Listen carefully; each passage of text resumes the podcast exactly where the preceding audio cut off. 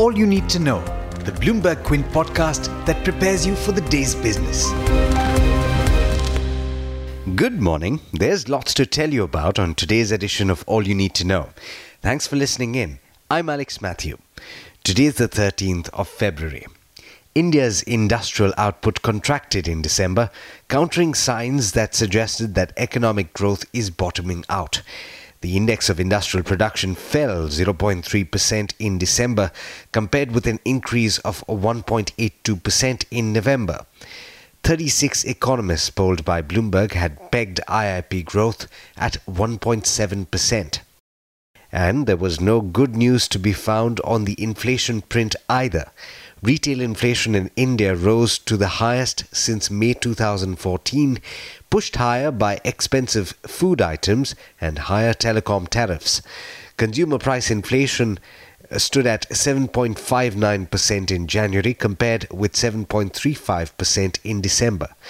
Inflation in food and beverages rose to 11.8% compared with 12.2% in December. The retail inflation print came in a little higher than consensus uh, expectations of 40 economists polled by Bloomberg. They pegged it at 7.4% in January.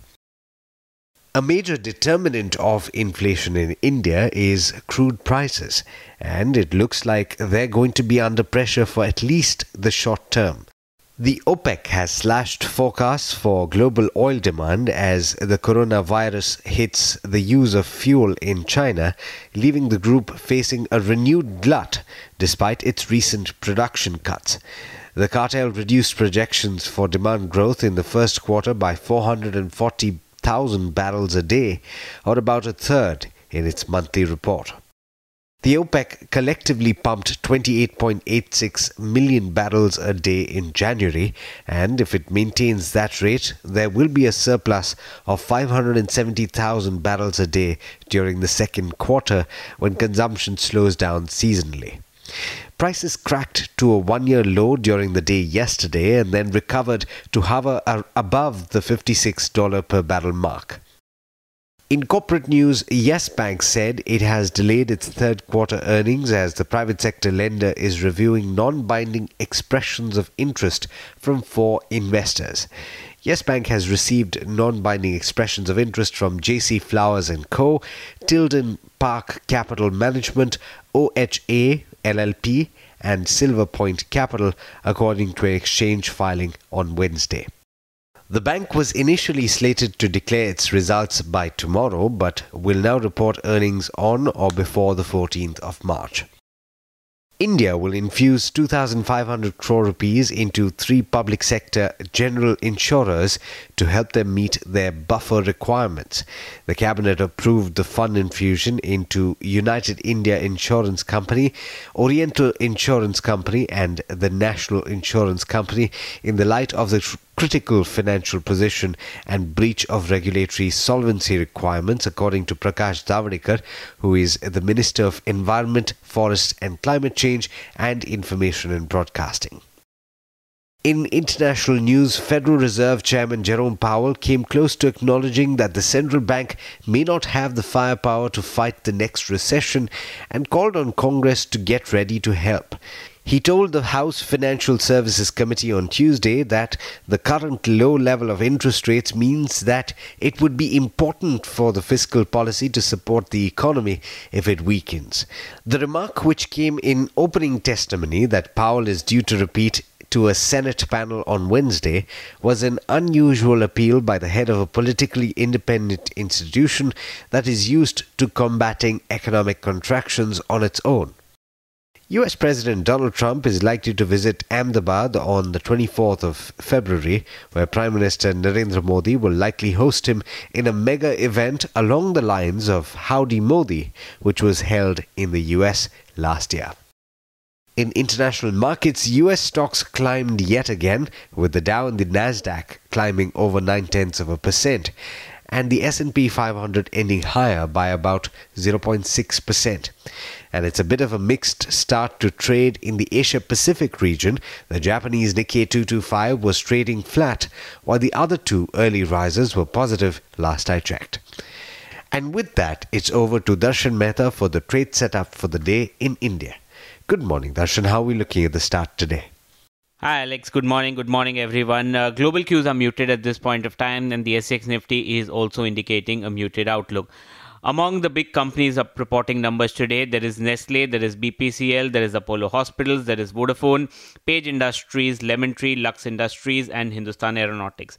In terms of results announced, IRCTC revenues were up 65%, profit was up 2.8 times, and EBITDA was up 2.7 times. Now, there were two reasons. First of all, the tax rate was much lower this time around, and raw materials as a percentage of sales was lower, which aided the margin. But the revenue growth was led in by the internet ticketing business and that was on account of the reintroduction of the service charge, which was stopped post demonetization. So that was the additional fillip that uh, IRCTC got.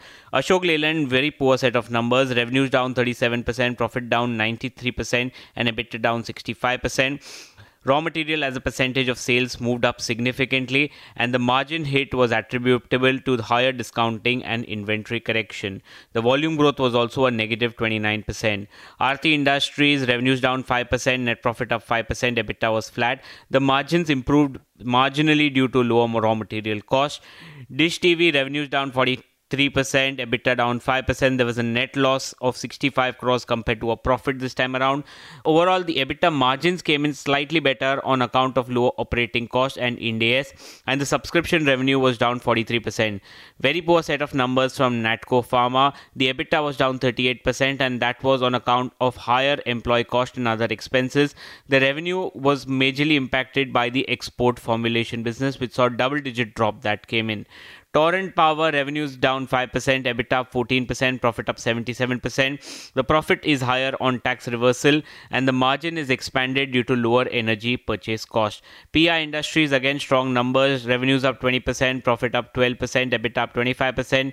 The revenue growth was on strong performance in both the domestic and export business and higher acreage across key crops during the Rabi season aided volumes.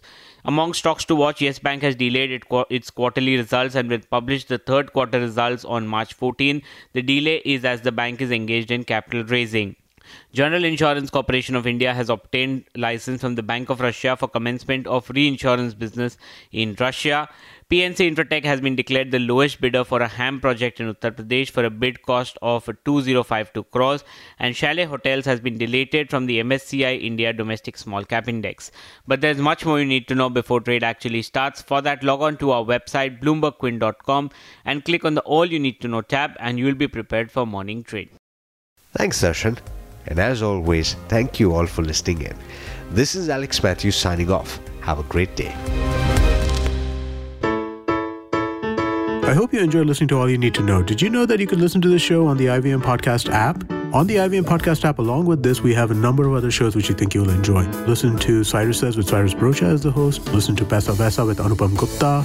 The Scene and the Unseen with Amit Varma or Shunya One hosted by Shiladiti Mukhopadhyay and myself. Check out the IVM Podcast app to get more talk content that you will enjoy.